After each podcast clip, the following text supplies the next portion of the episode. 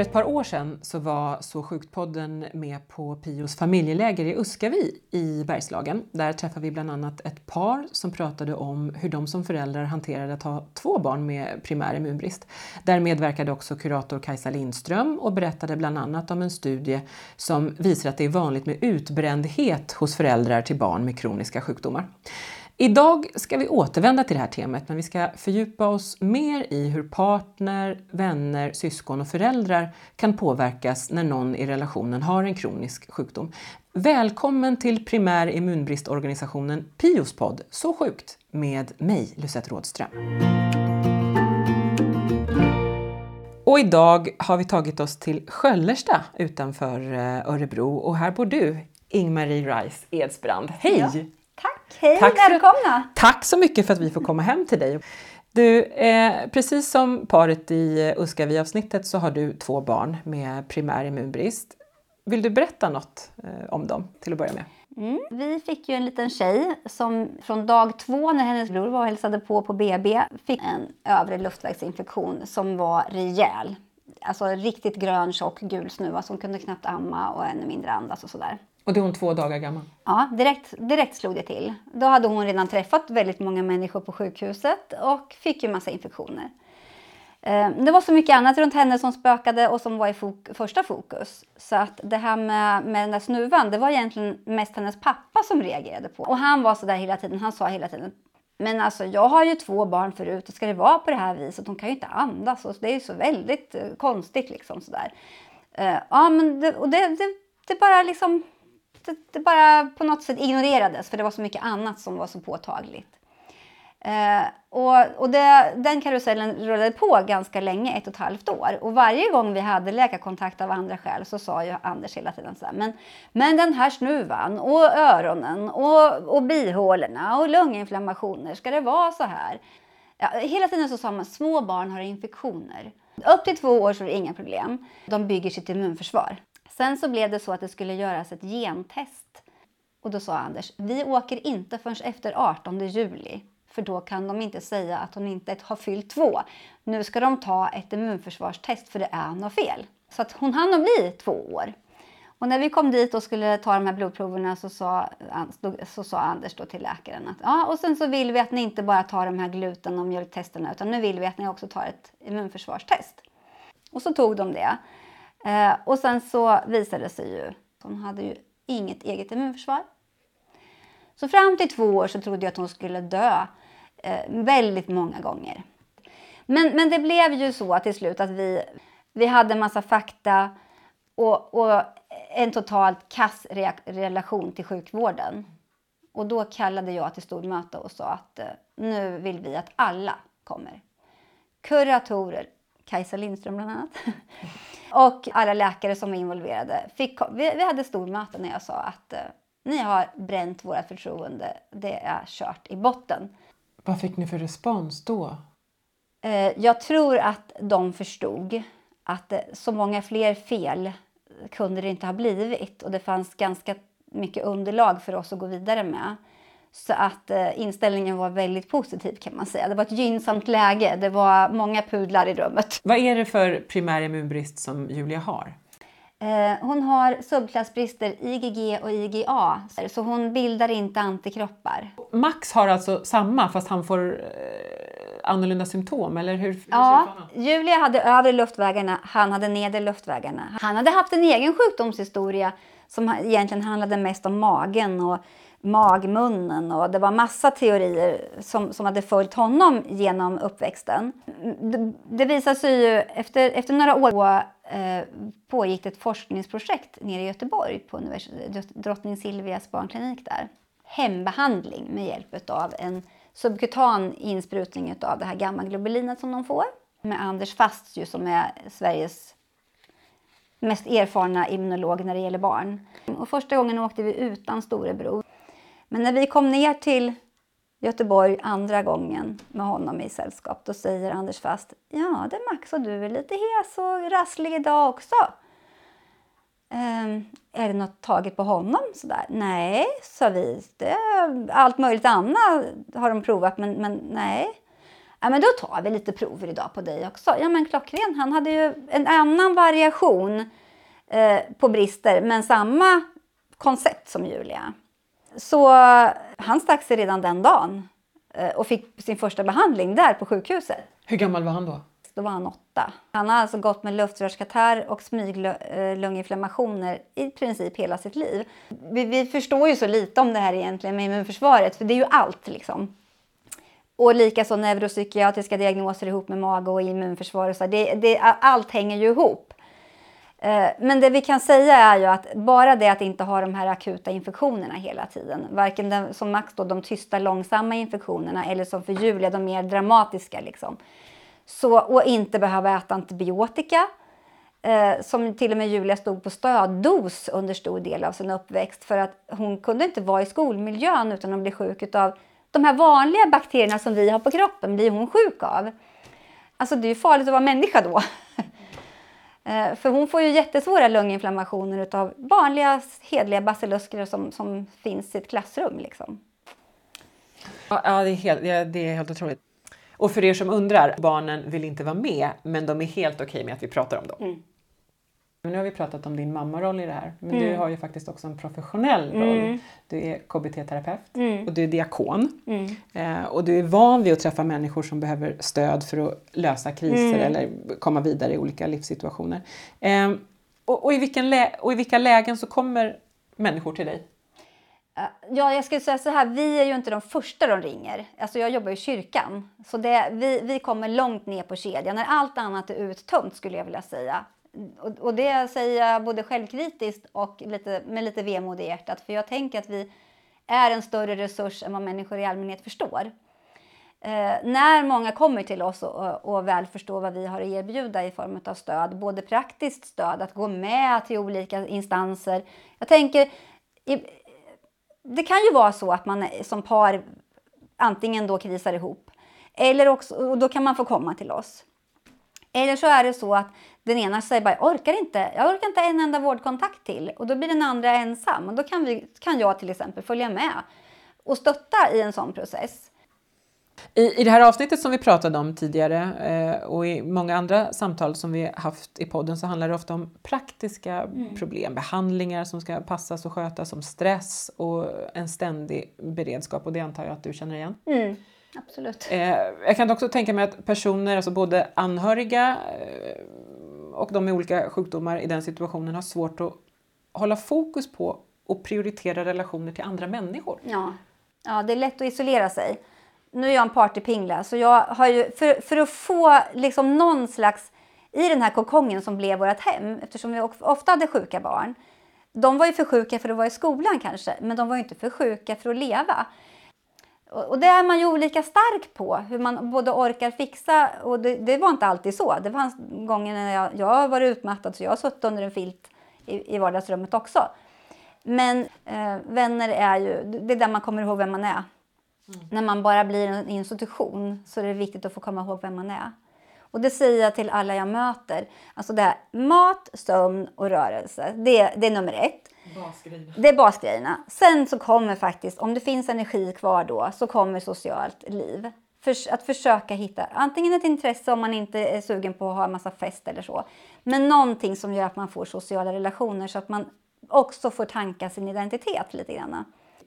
Jag tänker att det är där man hittar kraften. Det läker, liksom, det sorterar sig. Det undermedvetna får jobba lite i fred när man håller på med gärna något handgripligt. Man kanske ska göra saker som man aldrig har gjort någonsin förr för det slukar tankeverksamheten. Man, man blir liksom helt avstängd ifrån det här jobbiga.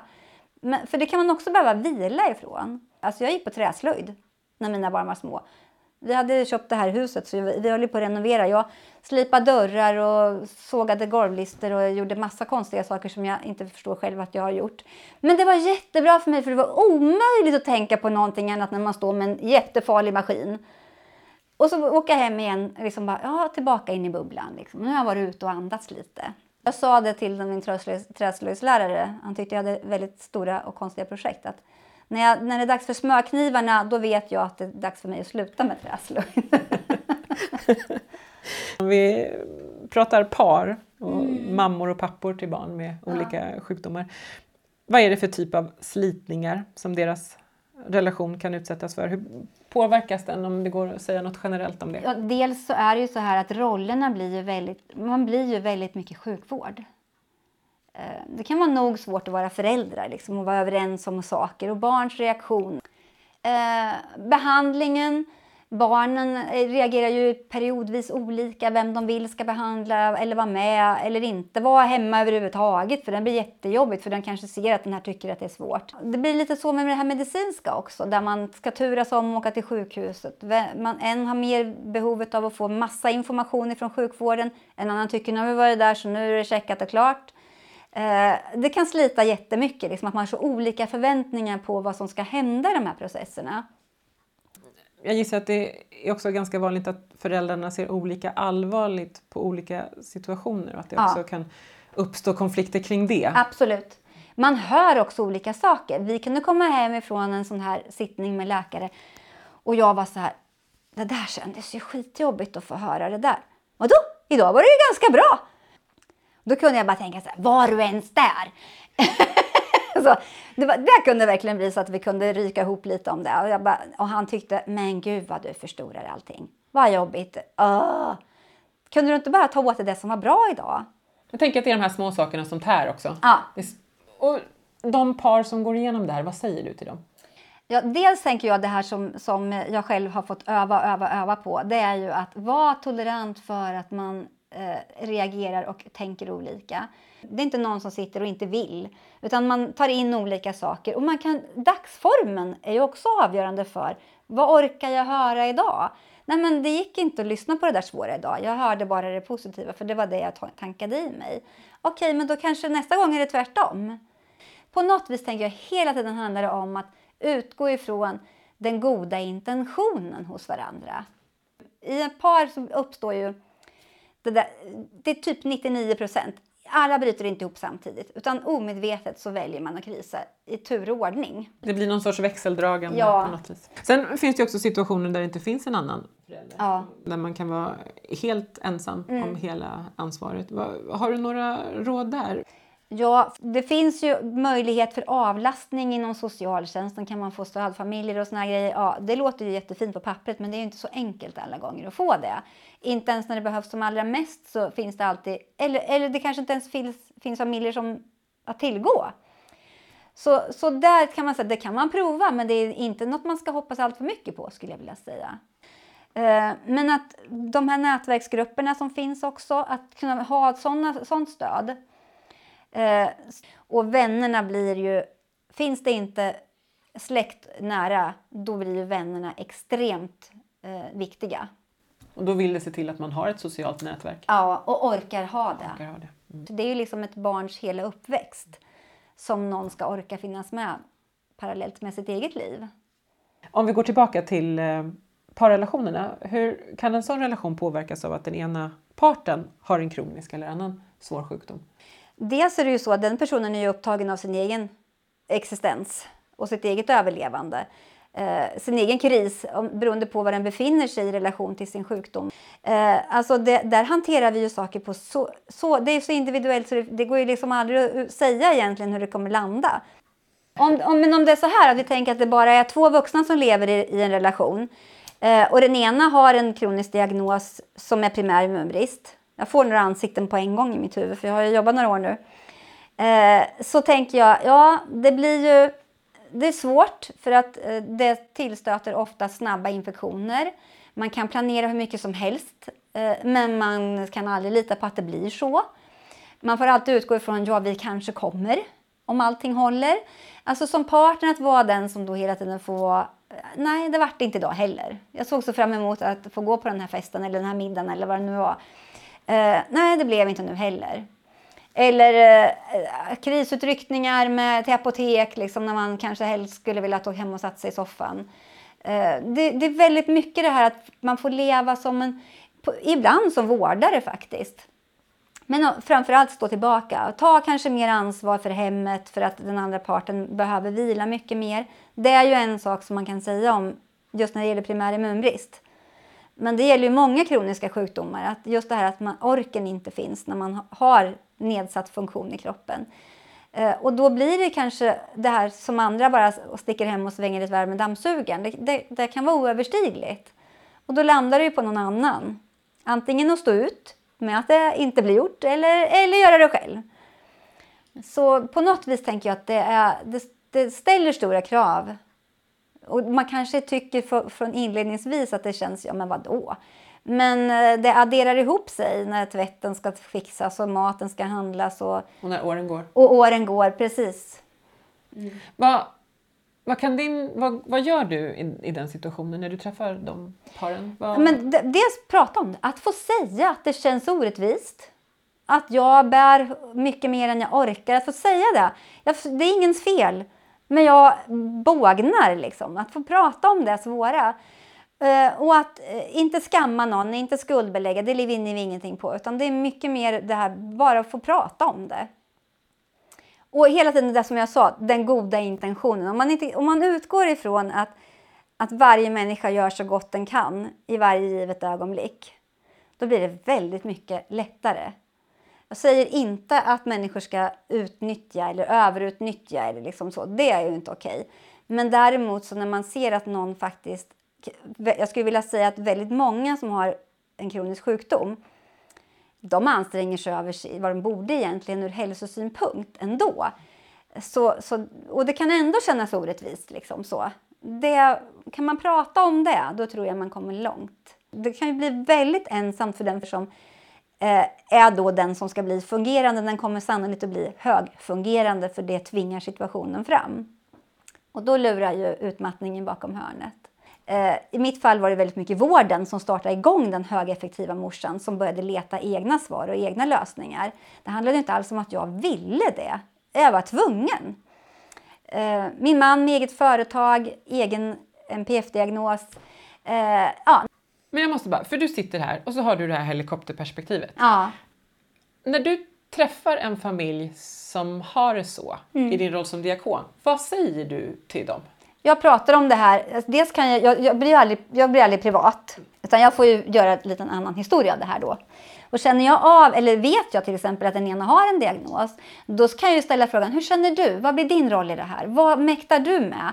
Så att den får berätta det, för det där är svårt att säga, tänker jag, till sin partner.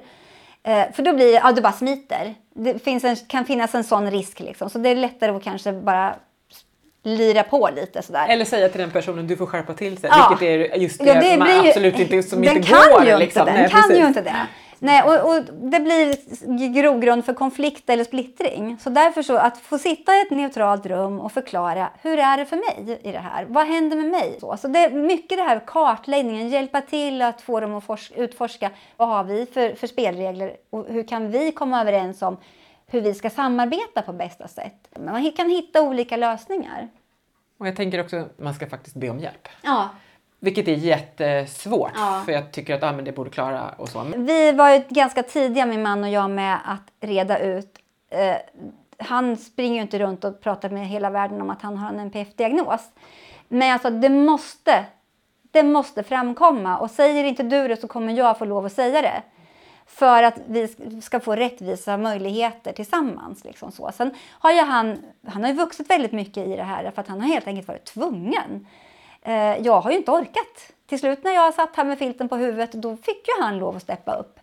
Eh, och det kostade jättemycket, det kan jag säga. För det var verkligen inte enkelt för honom. Men han fick ändå lov att göra det för det, ja, de skulle överleva. Så det, då blir det ju, då man, får man spotta upp sig. Och för er som undrar, Anders tycker att det är helt okej att vi pratar om honom. ja. Eller hur? ja, ja, det är bra.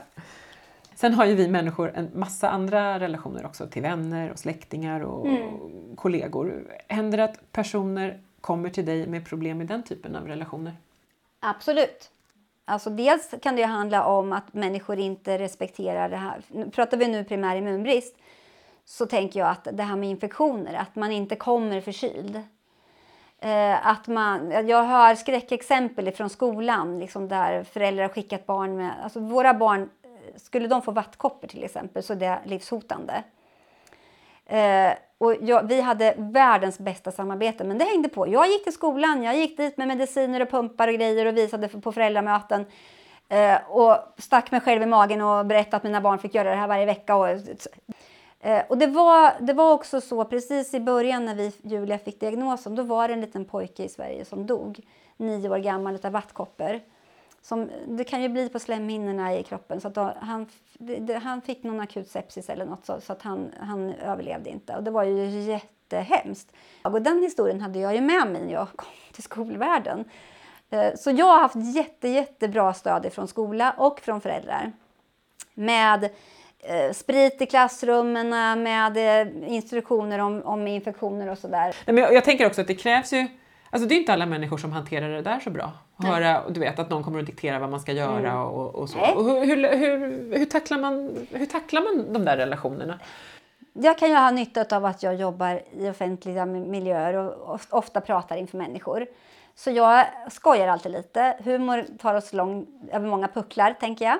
Så på något vis har väl jag både liksom varit ganska tydlig med fötterna i backen och bestämd i att det här är ett problem som är, vi äger det tillsammans. Eh, men också kunnat skoja lite om sådär om, ja, det, om det finns en minsta lilla öppning så har jag nypt den öppningen och gjort något skojsigt av det. Eh, och då, alltså med skratt och lite distans och man förstår att det är inte så att jag kommer att komma med en bazooka och skjuta någon om det blir fel, utan vi gör vårt bästa. Det, är liksom, det gör vi allihop och det kan inte bli bättre än så. Det är liksom, vi, vi, vi är tacksamma för alla försök. Då blir det lite avspänt också, att man inte blir så himla rädd. Eller, ja, så, så det skulle jag säga är bra. Sen så tänker jag att eh, det blir, alltså människor har väldigt mycket åsikter ibland om men ja, vadå, det är, väl, det är vi bara lite magsjuka här i kvarteret. Ja, men då kommer inte vi. Eh, där kan det ju bli lite sådär att det blir slitningar också. Men ja, vad ska man säga? Man får, det handlar bara om att vara uppriktig och sen så veta var ens egna gränser går. Och jag vet, bra självkänsla i botten hjälper ju långt. Har man inte det, då, då kanske det blir extra tufft. Men jag skulle vilja säga att det här är ju en växtplats för vuxna också. Vi har någonting som, eh, vi har efterlyst konkreta erfarenheter och frågor från våra lyssnare mm. Eh, till just det här poddavsnittet och vi fick en eh, berättelse om relationer till vänner. Mm. Lite som du faktiskt är inne. Det låter så här. Min son har primär immunbrist och är infektionskänslig och det gör att vi vill att personer som vi träffar ska vara friska. Inte så att vi propsar på att den som är sjuk ska stanna hemma utan det enda vi önskar är att folk berättar om de har någon infektion så kan vi välja att vara hemma om vi bedömer, mm. bedömer att det behövs. Där vi bodde förut så umgicks vi ofta i flera familjer på gården. En dag så kom en granne fram till mig och sa vi hade en fest hos oss i lördags men vi bjöd inte er för att det blir så krångligt. Jag blev jätteledsen, men vi berättade förstås inte det här för barnen. Strax efter det så flyttade vi. Vi fick nya vänner som är helt fantastiska på att anpassa och fixa så att vi alltid kan vara med. Vi har färre vänner nu jämfört med innan vår son mm. fick sin primära immunbristdiagnos. Men de vi har eh, är fantastiskt bra vänner. Så mitt råd till alla som känner att folk tycker att ni är besvärliga, byt vänner. Mm. Eh, det är förstås värre om det är släktingar som mm inte visar hänsyn. Jag har pratat med andra på Pios familjeläger och förstått eh, att en del har problem med att inte ens deras närmaste familj mm. förstår. Och det måste ju vara svårare för man kan ju inte gärna skaffa en ny farfar eller morfar. Mm. Vad tänker du när du hör? Ja. Man behöver ju inga ovänner om man har den sortens vänner, det kan man ju säga. Alltså jag, jag förstår inte ens hur man tänker om man alltså, säger att vi bjöd inte er för det blir så krångligt. Ja, nej men det, det är ju, min erfarenhet är att det kanske det sorterar sig lite självt minsta motståndets lag råder för vissa. Och, och, då får det vara så. Det kan vara sorgligt. Det kan vara verkligt sorgligt och man kan känna sig sviken och besviken på många sätt. Men, men samtidigt så tänker jag, precis som hon säger, det är så viktigt att man har de där goda relationerna och att man får det, det umgänget. Så att då, då får man bara vända blicken och gå vidare. Det går inte liksom att, att fördjupa sig där. Säger man det är för krångligt, eh, då har man ju inte den, den attityden att det skulle nog inte spela så stor roll hur man försöker. Men annars tänker jag ett samspel i det också. Säga, jag förstår att det här är svårt.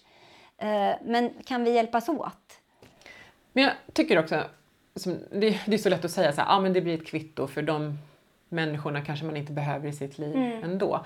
Men jag tänker ändå om det är till exempel, ja det kan ju vara, det kan ju vara vänner som man haft väldigt, väldigt länge. Ja. Vad, det blir ju en sorg. Ja. Så, så är det ju med, jag menar det räcker med en separation, en skilsmässa så, så, så sorterar sig vännerna väldigt ofta. Och det som händer är att man får sörja och gå vidare och så, kommer, så tänker jag att det blir rum för någon annan. Eh, för vi har ju bara 24 timmar om dygnet så liksom det är det liv vi har att spela med. Eh, och då, då, är det, då är det ibland, på något vis tänker jag att det, är, det tillhör livet att ibland så skiljs vägarna åt. Och då får vi inte göra större affären av det än så. Än att det blir så. Än att det blir så. Det är naturligt på något sätt tänker jag, i livscykler. Eh, hur tacklar man när det är till exempel som det stod här, en mormor eller, och morfar Ja. eller farmor och farfar? Den är ju lite svårare. Ja, där är verkligen. Och där är, det har jag ju hört jättemycket beskrivet. Många som säger. Och det är så märkligt. Alltså det är verkligen så otroligt obegripligt. Eh, vi har tagit hjälp av broschyrer, utav våra läkare. Vi hade en period här när Julia var liten och blev väldigt stickrädd beroende på ett annat läkarbesök som, hon, som inte gick så bra. Och, och barnkliniken fick lov att ställa upp med en sköterska som kom hem hit under en period. Utan, och det tyckte de var lite överdramatiserat och så sa jag jaha. Och då fick det komma en sköterska. Eh, och hon kom hit och var här, det var nästan åtta månader som den kom varje dag. Och det var väldigt nyttigt. Då bjöd jag hit några stycken av familjen som fick vara med och se att det här är inget litet filifjonk i ett finger som, som, man, som en del tyckte. Men vad är det där och håller på att bråka om? Liksom så. Men när man fick sitta här och se ett barn som är nästan katatoniskt av skräck och en sköterska som står här i, i 40 minuter och försöker få sticka och lirkar och leker och så här, då börjar det hända grejer. Då börjar polletterna ramla ner. Och man kanske inte är så sugen på att komma förkyld efter det. Man kan berätta men för, för, för folk Mm. och så tänker man ah, bra de förstår eller alla säger ja vi har konsensus i rummet. Men jag tror att vi kanske måste eh, verkligen vara med om. Up your face. Och se, ja, se och vara med Ja. om och känna, verkligen ja. känna. För, för att verkligen förstå. Det var därför jag tog med mig grejerna till skolan också. Att gå dit och bara berätta om det hade inte gjort samma effekt som när jag står ord. med den här pumpen och slangarna och grejerna och sticker i magen. Liksom, då, då, ramlar ju polletterna ner. En annan eh, aktuell grej som eh, kan vara nog påfrestande för relationer är det här med covid-vaccinerna. Eh, människor som väljer att inte vaccinera sig av olika skäl. Eh, jag kan tänka mig att det har uppstått mycket friktion kring det i olika relationer. Vad tror du? Ja, jag känner hur blodtrycket steg direkt. Ja. Berätta, vad är det som får ditt Eh, blodtryck att det är stiga? klart att när man, när man lever med barn som idag lever tack vare att alla barnvaccinationer finns. Eh, nu vet vi ju inte, covidvaccinet vet vi ju inte effekten av fullt ut. Så är det ju. Men det spelar egentligen inte så stor roll. Eh, att, vi, att man med den arrogansen och självgodheten som jag tycker att det kan innebära. Jag, jag tänker så verkligen. Jag, jag, det är no mercy när det gäller det här. Eh, därför att det finns människor som riskerar att dö utav till exempel vattkoppor eller de här andra barnsjukdomarna som finns. Det, om vuxna med primär immunbrist får det så är det jättefarligt. Det är farligt för en född frisk vuxen att få vissa barnsjukdomar. Eh, och jag tänker samma sak med covid. Att eh, undlåter jag att ta vaccinet så är jag med och, och bevarar smittspridningen. Jag är med och alltså, hindrar den här nedsaktade processen i alla fall. Nu vet vi ju inte. Det kommer diverse saker här när de håller på att mutera och har sig.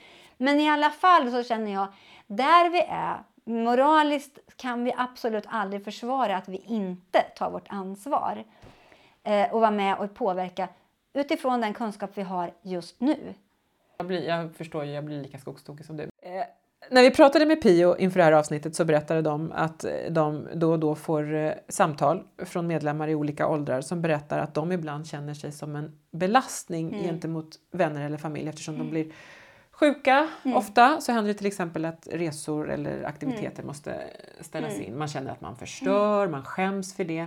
Och jag tänker, alltså jag tänker personligen att jag inte skulle tycka att det är min kompis fel om han eller hon blev sjuk. Eh, och så vidare. Men inte alla som tänker så. Hur tänker du?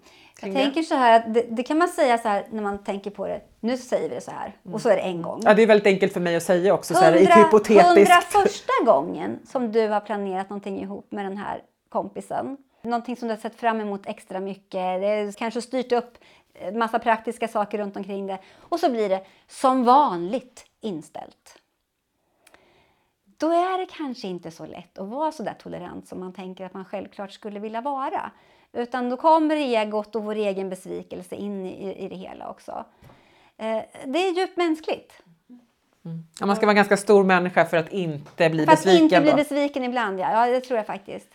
Va, men vad kan man göra då om man känner skam för att man ofta blir sjuk eller om man liksom upplever att man är besvärlig för att omgivningen måste visa hänsyn och allt det där. Va, va, hur ska Mm. man? Nej, men jag tänker att, det, att det, eftersom man måste se på sig själv med, med väldigt milda ögon. Det här är ju inget man har valt. Det är inget man kan rå för. Det är inget man kan påverka. Det finns inget skärp dig. Man måste prata med sig själv, ha en inre dialog om att det här är ju inte något jag väljer. Det här är någonting som jag lever med och det styr mitt liv i stor utsträckning. Det måste få göra det för annars så blir det farligt. Det är hela tiden det här att man måste vara i det där obehagliga fältet utav allvaret. Det går ju, och det är också så, man, man börjar ju mer och mer umgås med de som är lite mer flexibla och impulsiva. För då kan man ju kanske ta den där, idag har vi en skitbra dag, är det någon som ska på? Det, det går ju inte med någon som måste ha sju veckors planering. Det är de man kommer svika och tappa fortast, tänker jag, för de pallar inte det. Så det, det blir Hitta lite nya olika. vänner. Mm. Ja, det blir nya vänner igen. Eh, vad, vad har du för tips på, på vad man som vän eller anhörig kan göra eller säga för att stötta en person som har de här skamkänslorna kanske? Ja, det är okej. Jag vet, du vill inte det här. Är du besviken? Alltså fråga också det. Hur blev det för dig när du måste säga nej? Att säga, nu förstår jag att det känns jobbigt för dig, men det är okej. Eh, kan jag komma till dig? Kan vi göra något annat? Ska vi kolla på en film ihop? Du kanske inte orkar göra någonting utanför dörrarna, men vi kanske kan kolla på en film ihop. Försök liksom att göra någonting bra utav det ihop. Eller som nu under coronan så har vi fått vänja oss vid att så här umgås ja, men via datorn eller Facetime. Ja, eller sånt ja. Vi har ju haft, vi har ju haft massa Skype-möten nu för vi har ju också både äldre och yngre som vi inte har kunnat träffa. Så vi har ju haft eh, middagar med vänner med datorn på bordet. Jaha, dricker ni för vin? Ja men det går! Det men går jättebra! Hellre än att inte ha något. Om man har en svår sjukdom som gör att man ibland behöver extra stöd och hjälp av sina föräldrar fast man är vuxen, det har vi också fått frågor om. Mm. Vad är ditt råd till vuxna med kronisk eh, sjukdom som liksom under sjukperioder är beroende av andra, ofta då sina föräldrar kanske, Mm. för att få vardagen att gå ihop? Ja, det, det är också det här att erkänna att det inte går. Alltså visa sig, våga stå för sin svaghet. Självständig är man ju ändå, men man, man, kan få, man får liksom träna sig i att be om hjälp, eh, att ta emot hjälpen och känna att det, det jämnar ut sin livslängd brukar jag säga. För just nu så är det jag som har behövt mycket när barnen var små framförallt då. Men eh, jag menar den äldre generationen, de kommer ju behöva en massa senare sen också. Så då får jag väl ge tillbaka då. då. Jag förstår att det här är väldigt individuellt men är det svårt den här, det här budskapet som du har när folk kommer och kanske säger att ah, men jag skäms för det här eller jag tycker det är jobbigt och så vidare. Är det, för det du säger känns ju så här, ja men precis, det bara, det, det bara, måste man liksom bara, tar det lång tid innan sånt här sjunker in för folk? Ja, det gör det. Vi kan behöva älta det ganska många gånger. Och det här, jag brukar prata om good enough. Eh, det, det är ju ett viktigt, att hitta det där. Alltså, Sätt upp post-it-lappar överallt liksom, till dig själv. Budskapet om att det, det, perfekt, det kommer aldrig livet bli för någon. Eh, och i de här situationerna så blir det ännu mindre det.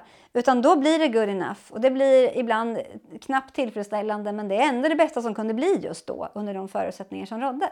Så, gilla läget. Därför som jag också är KBT-are tänk, tänker väldigt mycket på det här med att gilla läget. Alltså, acceptans är ju... Så länge, innan man kommer in i acceptans och stretar emot och tar det så mycket energi. Det är som ett såll i ryggen, det bara rinner ut energi. Men så fort man går in i acceptans då börjar man kunna använda krafterna på ett helt annat sätt. Slappna av och andas Ja, ut. dels kan man ju jobba med, med det finns ju strategier eh, med, med mindfulnessövningar och grejer som man kan hålla på med. Men, men det har man ju inte tid med när man har ett sjukt barn. Så jag skulle vilja säga de, de, få gånger det har funkat för mig, det, jag har aldrig kunnat hitta kontinuitet för det blir alltid brutet. Utan helt enkelt så fick jag sätta mig ner och bestämma mig för vad vinner jag på att vara frustrerad över det här? Det finns ju inget vinna i det. Så den inre dialogen där man helt enkelt bestämmer sig, får, får göra ett val. Och klarar man det inte själv så ska man ta hjälp. Typ en KBT-are skulle jag vilja säga, som kan hjälpa en att hitta strategier in i acceptans. Eh, det är ju eh, det snabbaste terapeutiska medel som finns idag, eh, KBT. Så det tänker jag eh, att det finns möjligheter att få det. Man lämnar ändå barn på dagis och skola så några flextimmar här och där så får man till det. Det, det är inget evighetsprojekt. För det är ju det här att, att liksom räkna plus och minus, titta på vad är möjligt, vad är omöjligt. Och släpp det omöjliga. Du måste bara släppa det. Låt det segla iväg. Du får plocka upp det där någon annan gång om det är så viktigt. Men, men just nu går inte det. Vad är det som är livsnödvändigt och det ska plat få plats på 24 timmar? Äta, sova, röra på sig. Allt annat får bero. Allt annat får stå tillbaka. Men jag tänker för att summera det vi har pratat om är ju att ett generellt råd till alla som lever med relationer med slitningar så är det om jag hör dig rätt, sök hjälp ja. och gör det i tid. Ja, ju fortare desto bättre. Uh, och var inte rädd, för det, det, det, alltså det, finns ju, det finns ju resurser att få där man inte för journaler.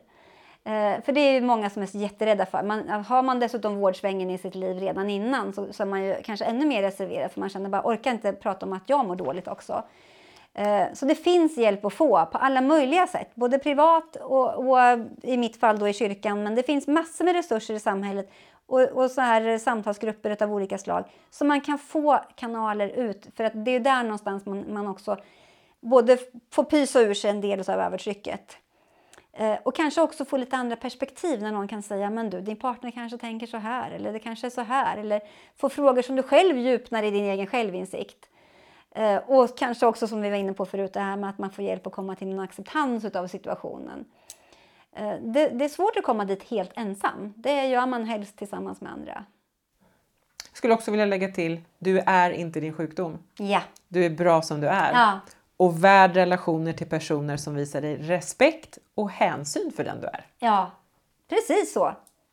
Tusen tack Ing-Marie för att vi fick komma hit till ditt härliga hus och dricka te och ha en trevlig pratstund. Tack själv. Och för dig som vill höra samtalet från Uskavi så är det avsnitt nummer nio av Så sjukt. Och nu har det blivit dags för Anders Fast att svara på en lyssnarfråga igen. Anders svarar och förklarar. Jag har blivit avrådd av en läkare att äta mat som en gravid inte bör äta. Till exempel sushi eller insjöfisk. Stämmer det att när man har nedsatt immunförsvar så bör man vara försiktig vad man äter och i så fall vad bör man vara försiktig med? Jag håller kanske inte riktigt med här. Visst kan man tänka på om eh, vad man äter. Men då får man ju tänka på, är det så att det man äter skulle kunna infektera en? När det gäller en gravid så handlar det ju om miljögifter som kan finnas i råfisk och insjöfisk. Och det är den biten. Eh, sen finns det vissa saker som en eh, gravid kvinna inte ska äta. Och då tänker jag på opastöriserad ost som skulle kunna sprida en infektion med en bakterie som heter listeria. Och det skulle väl kunna vara så då för någon som har en immun, eh, primär immunbrist att eh, den bakterien också skulle kunna ge en infektion där. Men då är det det mera specifikt. Inte fisken i allmänhet eller inte den råa fisken i form av sushi. Utan där är det miljö miljögifterna som vi får tänka på. Och där det finns ju olika råd, inte bara till gravida. Men eh, nej, annars i allmänhet inte någonting med maten. Nej, och så ska man ju inte äta dålig mat förstås. Men det nej, ska ju ingen göra. Nej, rötmånaden ska vi ju vara försiktiga alla. Mm. Tusen tack för det Anders och tack för att du har lyssnat. I nästa avsnitt så ska vi prata om den ovanliga sjukdomen HAE hereditärt angioödem som är en mycket sällsynt och ofta ärftlig sjukdom som tillhör gruppen primära immunbristsjukdomar men med symptom som skiljer sig helt från andra primära immunbrister. HAE innebär smärtsamma djupa svullnader i buken, händer, fötter, armar, ben, genitalia, hals och ansikte eller i luftvägarna och andra organ. Men för nu så säger jag, Lysette Rådström, hej då från Pios podd Så sjukt och tackar CSL Bering som gör den här podden möjlig. Producent är Estrid Holm.